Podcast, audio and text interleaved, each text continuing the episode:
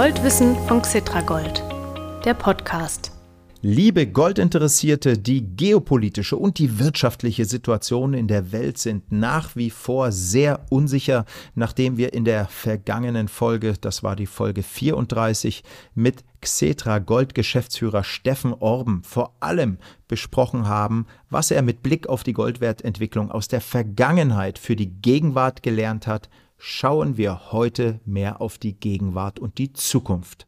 Mir gegenüber sitzt Michael Blumenroth. Auch ihn kennen Sie bereits aus vergangenen Interviews für den Goldwissen-Podcast von Xetra Gold. Michael Blumenroth ist ein sehr erfahrener Rohstoffanalyst von der Deutschen Bank und ich bin gespannt, wie er den für viele Anlegerinnen und Anleger aktuell wohl etwas enttäuschenden Goldpreis erklärt, beziehungsweise was er für die kommenden Monate erwartet. Mein Name ist Mario Müller-Dofel. Ich moderiere den Goldwissen-Podcast für Sie. In ein paar Sekunden geht's los mit dem Interview und danach bekommen Sie, wie gewohnt, das Goldkurs-Update für die erste Augusthälfte.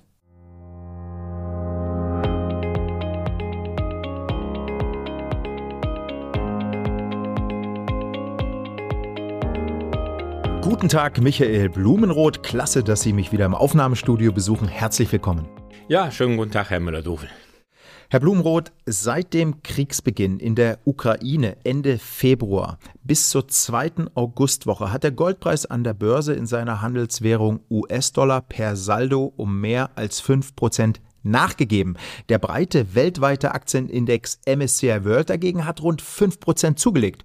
Ist nicht eigentlich Gold die robusteste Kapitalanlage in Krisenzeiten? Ja, eigentlich schon. Ich denke, das ist es auch weiterhin. Wir haben natürlich so ein Umfeld, so ein Spannungsfeld, in dem der Goldpreis gefangen ist. Da haben wir jetzt zum einen natürlich die Inflation, wir haben die geopolitischen Spannungen, den Russland-Ukraine-Krieg. Auf der anderen Seite haben wir aber auch etwas, was Gegenwind für Gold liefert, und zwar die Zinssteigerung, die Zinsanhebung der Notenbanken und auch der starke U S-Dollar. Und ich muss vielleicht einen Punkt auch dazu sagen, dass es ist dann der alte Analystentrick, je nachdem, welchen Zeitraum man betrachtet. Da kann man eine Aussage natürlich dann gut mit begründen. Wenn ich jetzt ähm, nicht auf den vierundzwanzigsten Februar zurückblicke, wo der Russland-Ukraine-Krieg begonnen hat, mit der Invasion Russlands in der Ukraine, sondern auf den Jahresanfang, dann sehe ich immer noch, dass der Goldpreis besser performt hat als die Aktienindizes. Also Gold ist gerade mal in Dollar betrachtet zwei Prozent im Minus. Der M S C I World ist fünf Prozent im Minus, der S und P fünfhundert in den U S A zwölf Prozent, ja. Der DAX gar vierzehn Prozent. Ja. Also da, wenn man zum Jahresanfang, zum dritten Januar zurückblickt, dann hat Gold noch besser performt, und gerade vielleicht zum Abschluss auch noch in Euro ist der Goldpreis immer noch um neun Prozent gestiegen seit Jahresbeginn, und das ist bei den anderen Aktienindizes ja nicht der Fall gewesen. Ja, das stimmt natürlich. Ich habe äh, den vierundzwanzigsten glaube ich, vierundzwanzigsten Februar genommen äh, als Startzeit für, für meine Berechnung, weil dann der Krieg losging und weil es ja immer heißt, wenn es kriselt in der Welt, dann steigt Gold, und das ist dann eben nicht passiert, aber das werden wir gleich noch aufarbeiten. Ich würde sagen, wir gehen mal die wichtigsten Einflüsse, die Sie gerade schon angerissen haben, also Preiseinflüsse, gehen wir mal Faktor für Faktor durch und beginnen einfach mal mit der Inflation, weil das eben auch so ein Riesenthema ist momentan. Die Geldentwertung liegt in den U S A und in Europa seit Monaten bei sieben bis zehn Prozent im Vergleich zu den Vorjahresmonaten. Zumindest sind das die offiziellen Werte der U S-Notenbank und der Europäischen Zentralbank, also gefühlt äh, ist sie ja hier und da auch höher, aber anderes Thema. Wie geht es mit der Inflation weiter, sagen wir mal in den nächsten zwölf Monaten? Ja, unserer Meinung nach berücksichtigt das Ganze ein bisschen, aber wir dürfen uns davon verabschieden, von den recht niedrigen Inflationsraten, die wir jetzt in den Zehnerjahren gesehen haben, in den Jahren zweitausendzehn bis zweitausendzwanzig. Unsere Prognosen für dieses Jahr gehen davon aus, dass sowohl in den U S A als auch in der Eurozone im Jahresdurchschnitt betrachtet die Inflationsraten über acht Prozent liegen werden, also immer noch acht Komma zwei Prozent, acht Komma drei Prozent in den U S A. Also wenn Sie hundert Euro zum Jahresanfang gehabt haben, von der Kaufkraft her sind es gerade mal noch zweiundneunzig Euro, die übrig bleiben. Ja. Traurig genug. Ähm, im nächsten Jahr erwarten wir dann tatsächlich, dass die Inflationsrate selbst ein bisschen zurückgehen wird. Und das hängt damit zusammen, dass voraussichtlich die Energiepreissteigerungen, also gerade in Erdöl haben wir einen starken Anstieg gesehen gehabt, mhm. wenn man das vom letzten Jahr auf dieses Jahr vergleicht. und auch ähm, Erdgas, was vielleicht so ein spezielleres Thema ist, dass diese starken Preisanhebungen, diese Preisanstiege im nächsten Jahr moderater ausfallen werden. Und deswegen gehen wir davon aus, dass wir in den U S A im kommenden Jahr fünf Prozent Inflation im Jahresdurchschnitt haben und in der Eurozone voraussichtlich fünf Komma acht Prozent, was natürlich sehr grobe Schätzungen sind. Ja. Gefühlt kann es durchaus noch mehr sein. Ich kann das anekdotisch zum Beispiel sagen, ich habe das Hotel, was ich dieses Jahr im Sommer jetzt gerade hatte, für nächstes Jahr wieder gebucht und da sind die Preissteigerungen um die fünfzig Prozent herum. Also das fällt teilweise noch wesentlich höher aus. Boah. Wenn man wirklich wieder dahin möchte, wo man in diesem Jahr gewesen ist, also das ist alles mit sehr großer Unsicherheit behaftet. Wir könnten durchaus auch eine höhere Inflationsrate im kommenden Jahr sehen. Okay, wenn Sie das Hotel gerade angesprochen haben, Sie meinen Urlaubshotel dann? Ja, oder? Genau, genau. Okay, gut. Ja, okay, also leider, leider, Inflation äh, bleibt hoch, äh, sagen Sie. Was bedeutet das für die Leitzinsen der U S-Notenbank und der E Z B, der Europäischen Zentralbank? Wo sehen Sie die in den nächsten zwölf Monaten? Also da sehen wir noch ein bisschen Luft nach oben. Die U S-Notenbank, die hat ja schon ordentlich einen Schluck aus der Pulle genommen. Die hat jetzt von, ja, auf null war sie eigentlich auch gewesen, bis auf zwei Komma fünf Prozent die Leitzinsen momentan erhöht. Im September steht die nächste Sitzung an, da wird es ein bisschen spannend. Da haben jetzt die guten Arbeitsmarktdaten aus den U S A, dort boomt der Arbeitsmarkt weiterhin. Also man sieht da Rezessionen, wenn man auf den Arbeitsmarkt guckt, gibt es drüben in den U S A nicht. Da werden immer noch die Arbeitskräfte gesucht. Da kann man über die Straße gehen, da kommt vielleicht so ein Lasso, was einen dann da reinzieht in die Firma, die einen braucht. Also das ist schon wirklich erstaunlich mhm. drüben. Und das bedeutet, dass die U S A dann sicherlich weiter Leitzinserhöhungen brauchen werden, um die Inflationsrate im Zaum zu halten. Und da gehen wir davon aus, dass wir aber auch so allmählich Mitte nächsten Jahres spätestens dann so die Wende sehen werden. Also zwei Komma fünf Prozent sind wir momentan. Wir erwarten noch ähm, Zinserhöhungen Richtung drei Komma fünf, drei Komma fünfundsiebzig, vielleicht vier Prozent als Äußerstes. Aber dann ähm, dürfte die Wirtschaft auch so stark ausgebremst werden in den U S A, dass dann ähm, wahrscheinlich dann auch eher Zinssenkungen wieder ein Thema mhm. werden können. Also mhm. nicht nächstes Jahr vielleicht, aber im Jahr zweitausendvierundzwanzig. Was vielleicht spannender ist, ist die Eurozone. Die hat sich ja sehr, sehr schwer getan damit, aus den Negativzinsen rauszukommen. Jetzt haben wir die, endlich sind wir die losgeworden. Neulich im Juli war es gewesen und da gibt es auch im September jetzt Spannung vor der nächsten Sitzung, ob die E Z B dann weiter forscher voranschreitet mit Zinserhöhungen von null Komma fünf Prozentpunkten oder vielleicht ein bisschen wieder auf die Bremse tritt, weil halt auch die wirtschaftlichen Aussichten sich verdüstern ein bisschen. Ja. Vor dem Winter, da können wir sicher gleich nochmal drauf kommen, aber im Großen und Ganzen denken wir, dass der Markt noch ein bisschen die E Z B unterschätzt. Wir haben ja hier auch, wir haben es ja gesagt, Inflationsrate über acht Prozent, da muss was getan werden. Ansonsten ähm, kommt die Inflation wirklich nicht schnell wieder herunter. Und da gehen wir davon aus, dass wir durchaus Zinsen von zwei Komma null Prozent im nächsten Jahr sehen können, Leitzinsen, dass dann aber da auch Schluss ist. Okay, was mich jetzt ein bisschen gewundert hat, war, dass Sie gesagt haben, in den U S A sehen wir keine Rezession. Wenn man Medienartikel zu den Konjunkturerwartungen liest, könnte man allerdings meinen, dass da schon eine Rezession ist. Das heißt ja immer, wir haben schon eine technische Rezession. Das steht andauernd in der Zeitung. Ist das denn so oder, oder habe ich mich da verlesen oder wie ist das? Nee, da muss ich Ihnen recht geben. Also in dem Sinne, wenn man das aus reinem Lehrbuch her betrachtet, also Lehrbuchmeinung ist, wenn zwei Quartale hinter die Wirtschaftsleistung schrumpft, dann haben wir eine technische Rezession. Also es ist einfach so, zwei Quartale hintereinander ist das Bruttoinlandsprodukt geringer geworden.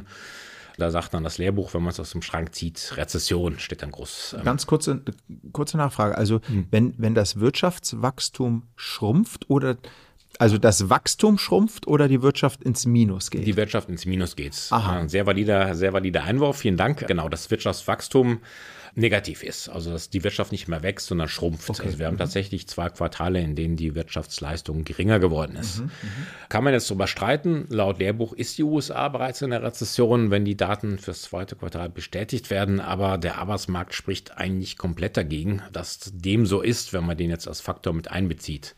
Wir sehen aber nichtsdestotrotz im kommenden Jahr durchaus eine recht hohe Wahrscheinlichkeit, dass es zu einer Rezession kommen kann in den U S A, zu einer kurzen und milden Rezession, aber wohlgemerkt keine dramatische wie jetzt zweitausendacht im Rahmen der Finanzkrise oder zweitausendneun, sondern wir erwarten, dass da ähm, jetzt kurzfristig dann tatsächlich mal die Wirtschaftsleistung ein Stück zurückgehen könnte, und jetzt nicht nur vielleicht zwei Quartale, vielleicht auch so ein bisschen länger, ein bisschen mehr als jetzt in den ersten beiden Quartalen zweitausendzweiundzwanzig. Und zwar deswegen, weil die Leitzinsen dann bei dreieinhalb oder vier Prozent sind, was dann tatsächlich dann auch die Kreditaufnahme und die Innovation ausbremsen könnte. In der Eurozone sind wir uns ein bisschen unsicher. Die Eurozone hat eigentlich in den ersten beiden Quartalen besser sich entwickelt als die U S-Wirtschaft, was man jetzt eigentlich gar nicht so denkt, wenn man auf die Aktienkurse oder auf den Euro-Dollar-Kurs schaut. Richtig. Aber tatsächlich, wir sind wahrscheinlich gerade noch so leicht im Plus. Wenn jetzt so die Daten bestätigt werden, da kommt ja immer eine zweite Schätzung. Das große Problem für die Eurozone ist natürlich, wie kommen wir jetzt über den Winter? Dass kein Öl mehr aus Russland kommt, ist ja schon beschlossen. Aber der große Unbekannte sind die Erdgaslieferungen. Also wenn wir es schaffen, die Speicher voll zu bekommen bis zum Herbst, und der Winter einigermaßen mild wird und wir alle die Heizung ein bisschen ähm, runterdrehen, dann könnten wir auch ohne Rezession auch durch das kommende Jahr kommen. Mhm. Aber wenn jetzt tatsächlich der Gasfluss nach mhm. Westeuropa völlig gestoppt wird, dann wird es schwierig. Alles klar. Schauen wir auch mal auf die Aktienkurse.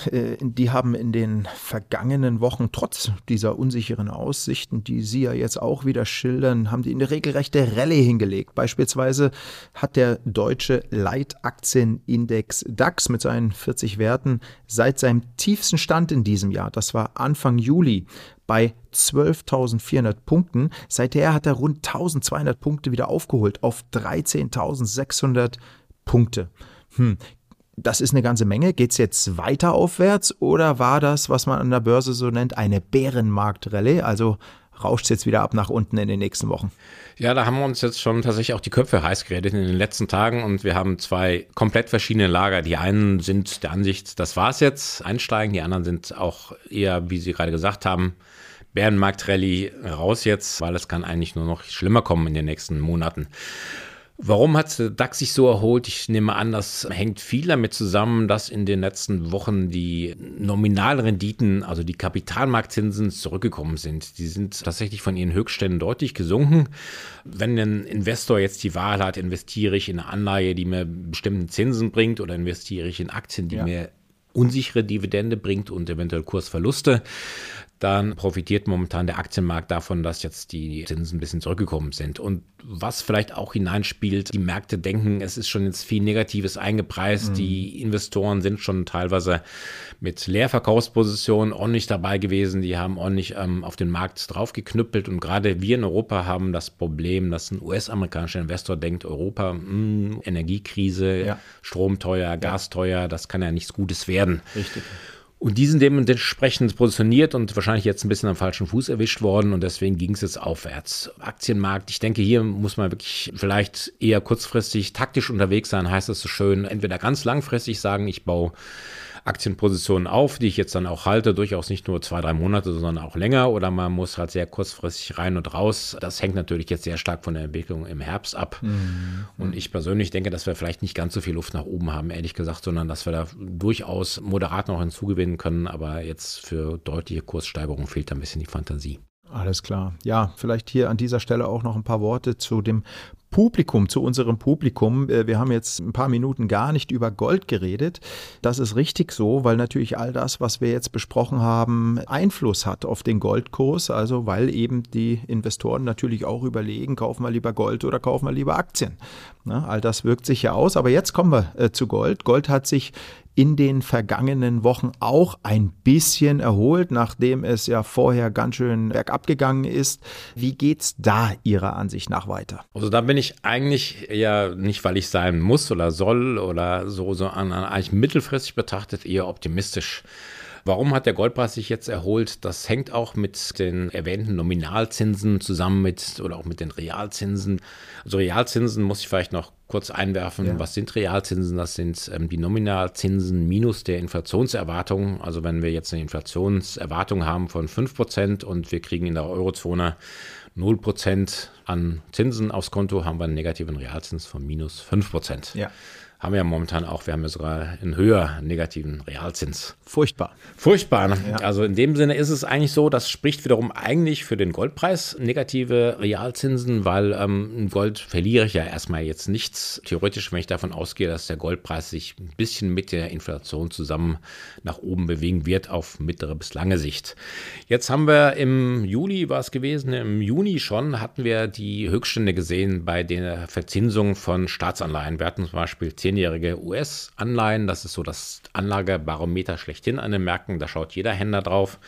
Da haben wir drei Komma fünf Prozent Rendite gehabt. Also kaufen Sie eine Anleihe jetzt am Mitte Juni, die zehn Jahre laufen soll, weil Sie zehn Jahre Zeithorizont haben. Mhm. Jedes Jahr drei Komma fünf Prozent als Rendite und dann mit Zins und Zinseszins. Das Ganze bringt also schon mal fünfunddreißig Prozent plus ein bisschen. Ja.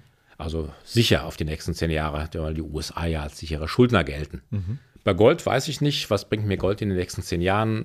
Kann hundert Prozent sein, kann tausend Prozent sein, kann theoretisch aber auch null Prozent sein. Also da ist man halt mit Unsicherheit behaftet. Ja, oder Minus. Ne? Oder Minus kann, kann auch natürlich sein. auch sein. Da wollen wir, also hier dreimal auf Holz geklopft, wollen wir nicht hoffen für die Investoren, aber es kann auch sein, ja.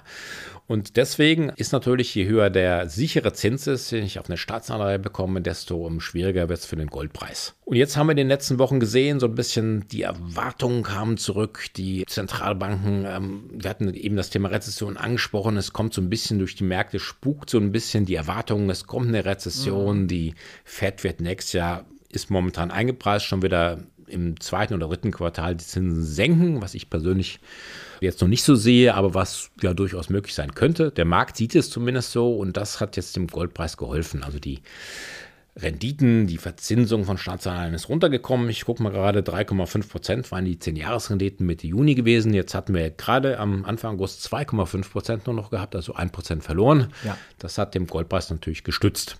Und das, denke ich mal, war das entscheidende Momentum, was den Goldpreis jetzt ähm, nach oben getrieben hat. Und wenn wir jetzt nicht die nächsten Monate sehen, wo jetzt noch Zinserhöhungen kommen werden, wie wir ja eben schon thematisiert hatten, sondern vielleicht in nächstes Jahr anschauen und zwanzig vierundzwanzig, wo wahrscheinlich Zinssenkungen wieder kommen werden, wo eine Rezession passieren könnte, das ist eigentlich genau dann das Umfeld, was dem Goldpreis wieder auf die Sprünge helfen ja. müsste. Ja, mhm. Was wir jetzt noch nicht besprochen haben, was aber super wichtig ist, ist natürlich der Kurs des U S-Dollars, ja, der ist ja wahnsinnig stark, im Grunde schon seit zwanzig Jahren gegenüber dem Euro, das muss man leider sagen. Jetzt äh, haben wir die sogenannte Parität erreicht, ne? Also äh, Euro-Dollar äh, eins zu eins ungefähr. Also der Abwärtstrend ist da. Können Sie sich vorstellen, dass der Euro noch auf null Komma fünfundachtzig pro Dollar fällt? Das hatten wir im Jahr zweitausend mal, vor zweiundzwanzig Jahren, als es losging, ging es bergab. Wie geht es da weiter und was würde das in Ihrem Szenario für Gold bedeuten? Ja, ich will das jetzt nicht unbedingt hoffen. Also die Frage kann ich mit einem klaren Jein beantworten. Also ich oh, kann es toll. Ganz toll.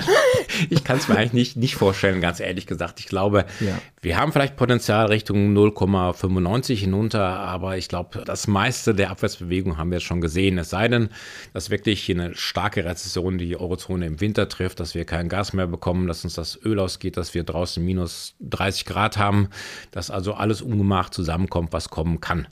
Das ist aber wiederum teilweise, denke ich, schon eingepreist in den Kurs. Die Investoren wissen ja, dass, dass das ein schwieriger Herbst und Winter werden kann. Sollte das besser werden als erwartet, sollten wir jetzt schön durch den Winter durchkommen. Die Heizung funktioniert weiterhin, wir können warm duschen und vielleicht haben wir auch draußen überhaupt keinen Frost, wie hier in Frankfurt ja eh kaum noch. Dann ähm, denke ich mal, hat der Euro eh schon Potenzial. Und was der Markt auch unterschätzt, meiner Ansicht nach, ist, dass die E Z B jetzt wirklich auch was tun muss, äh, mit was Leitzinserhöhungen angeht. Da ist noch ganz wenig eingepreist eigentlich. Da denkt man, ähm, die E Z B hat jetzt mal null Komma fünf Prozentpunkte angehoben. Jetzt kommt vielleicht wieder eine Pause oder man macht langsam und man hört ja immer, Südeuropa möchte man jetzt nicht gefährden, dass dort der Staat sich teuer refinanzieren muss mhm, in südeuropäischen Ländern. Also alles, was so ein bisschen die Markt momentan aus dem Euro rausgetrieben hat. Kurzfristig kann es durchaus passieren, dass wir dabei unter die Parität rutschen. So tief waren wir zuletzt zweitausendzwei gewesen. Schon ein bisschen aus touristischer Sicht für uns natürlich desaströs, für diejenigen, die über den großen Teich möchten in Urlaub und auch vielleicht profitiert die Exportindustrie davon, aber auch der billige Euro, was die E Z B auch gemerkt hat, ähm, der verteuert ja auch gleichzeitig Rohstoffe für uns, wenn wir jetzt tanken müssen. Ja. Euro hat zehn Prozent gegen den U S-Dollar abgewertet, dann bedeutet das, dass der Benzinpreis nochmal zehn Prozent teurer geworden ist durch den Währungseffekt. Und das alles, denke ich mal, E Z B muss was tun, wenn sie ihre Glaubwürdigkeit behalten möchte. Und das hat der Markt so noch nicht eingepreist. Deswegen gehen wir mittelfristig davon aus, dass der Euro sich erholen könnte. Also zum Ende des Jahres hin, Beginn des nächsten Jahres, insbesondere nach dem Winter. Sollte allerdings ihr Szenario eintreffen, die null Komma fünfundachtzig, wäre das natürlich sehr, sehr negativ für den Goldpreis, weil halt dann Gold für den Investor in Deutschland teurer werden würde. Also für einen Xetra-Goldbesitzer eigentlich ja nicht, weil er dann davon profitieren würde. Aber jemand, der zum Beispiel Weihnachten seiner Frau Schmuck kaufen möchte, für den würde der Goldpreis dann noch deutlich ansteigen. Ja, das äh, kann er ja dann nächstes Jahr machen. Genau. Ja? Muss man halt für ein Jahr verschieben. Genau. Freut sich die Frau. Genau. Nein, wollen Gibt wir nur nicht. Silber dies Jahr. War keine Empfehlung, war keine Empfehlung. Gut, Herr Blumenroth, letzte Frage. Wir haben jetzt mal alles, was hier wichtig ist, rund um den Goldpreis besprochen. Was bedeutet das kurzfristig, Ende des Jahres? Schauen wir mal in die Glaskugel. Wo steht da der Preis pro Unze an der Börse? Und vielleicht können wir auch darüber hinausschauen auf zwanzig dreiundzwanzig, zwanzig vierundzwanzig. Mal ganz kurz. Genau. Ja, die Frage habe ich befürchtet, dass sie noch kommt. Ja, immer. immer. Weil wir haben nämlich komplett zwei verschiedene Meinungen bei uns im Hause. Wir haben die eine Meinung, das sind eher so die Kollegen in London, die sehen dieses Jahr eher verhalten. Zum Jahresende, eigentlich da, wo wir jetzt sind, so irgendwo zwischen siebzehnhundertfünfzig und eintausendachthundert Dollar die Unze. Die sehen halt den Gegenwind voraus durch die weiteren Zinsanhebungen der Fed in den U S A oder auch der E Z B. Die sagen, dieses Jahr ist für den Goldpreis noch schwierig. Wir aber, wir haben jetzt ähm, auch für nächstes Jahr uns das Ganze mal angeschaut, erwarten da eigentlich eher steigende Preise. Es gibt dann die zweite Meinung innerhalb unseres Hauses, die den Goldpreis im Juni zwanzig dreiundzwanzig eher über neunzehnhundert, neunzehnhundertfünfzig Dollar die Unze sieht, weil wir werden weiter geopolitische Krisen haben. Die werden sich leider nicht verflüchtigen. Wir haben jetzt vielleicht auch U S A, China, ein neues Spannungsfeld, was dazugekommen ist. Wir werden weiterhin hohe Inflationsraten haben. Wir haben dann Notenbanken, die die Zinsen nicht mehr erhöhen können, wollen oder werden. Das ist alles so eine Gemengelage, die dann doch dem Gold mittelfristig helfen sollte. Und wir erwarten jetzt persönlich oder als Bank, als Haus erwarten wir auch, dass der Dollar dann seine besten Tage gesehen hat. Also dann mehrere Faktoren dürfen den Goldpreis eher stützen und vielleicht wird das bis Ende des Jahres ein bisschen zäh, das Ganze, aber spätestens so im Jahr zwanzig dreiundzwanzig sind wir eigentlich eher optimistisch gestimmt. Naja, äh, Herr Blumenroth, das wäre doch für die meisten Goldinvestoren durchaus erträglich, äh, glaube ich. Ganz, ganz vielen Dank für das wieder sehr interessante Gespräch. Haben wir wieder eine Menge gelernt, ein tolles Update. Was machen Sie jetzt noch in diesem heißen, nicht nur an der Börse, sehr heißen Sommer? Ja, jetzt nicht mehr viel. Ich habe leider meinen Urlaub schon weggehauen, um ja. es mal platt zu sagen. Ich war jetzt im Frühjahr in Kanada gewesen. Mhm. Einige, die mich noch von der Bank erkennen, wissen, dass ich ein passionierter Läufer bin, also gerne mal auch ein paar längere Distanzen.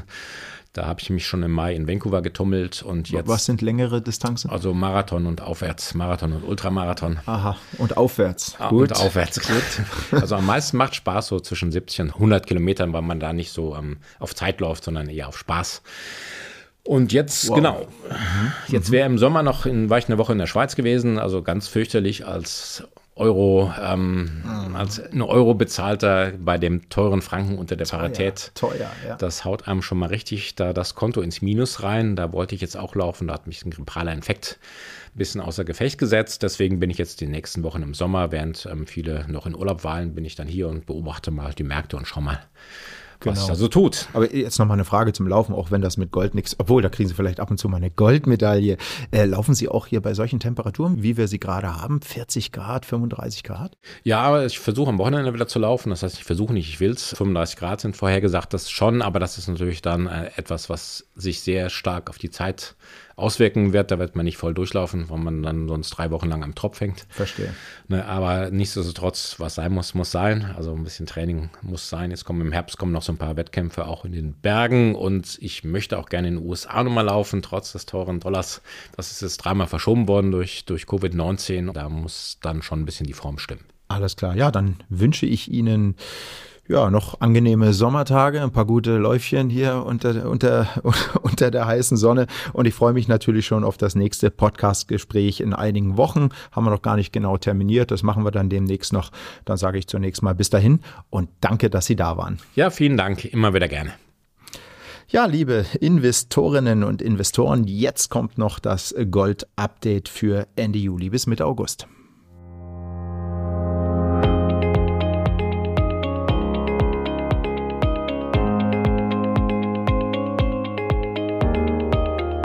Nachdem der Goldpreis im Juni bis Mitte Juli für seine Verhältnisse deutlich nachgegeben hat, ist er danach bis Mitte August endlich mal wieder auffällig gestiegen. Der Preis für eine Feinunze Gold, also für einunddreißig Komma eins Gramm, ist von Ende Juli bis Mitte August in U S-Dollar um rund drei Prozent angestiegen, in Euro waren es etwa anderthalb Prozent. Wir haben mit Michael Blumenroth soeben die wichtigsten aktuellen Einflussfaktoren auf den Goldpreis besprochen, weshalb ich es jetzt dabei belasse. Interessant war kürzlich noch eine Publikation des Verbands der Goldbergbauindustrie, World Gold Council heißt dieser Verband. Die Verantwortlichen dort meinen, dass das globale Goldangebot weiterhin steigt. Dazu wird auch Goldrecycling maßgeblich beitragen. Darüber, über Goldrecycling, haben wir hier in den vergangenen Folgen auch ab und zu gesprochen. Der Verband rechnet zudem damit, dass es Notverkäufe von Gold geben könnte, wenn die makroökonomischen Verhältnisse weiter schwierig bleiben. Schon jetzt ist die Nachfrage nach Goldschmuck nach Verbandsangaben abgeschwächt, ebenso die Investmentnachfrage. Dennoch bleibt es auch nach Ansicht des Verbands dabei, Gold bleibt gefragt als sogenanntes Krisenmetall für beispielsweise die Wertpapierdepotstabilisierung.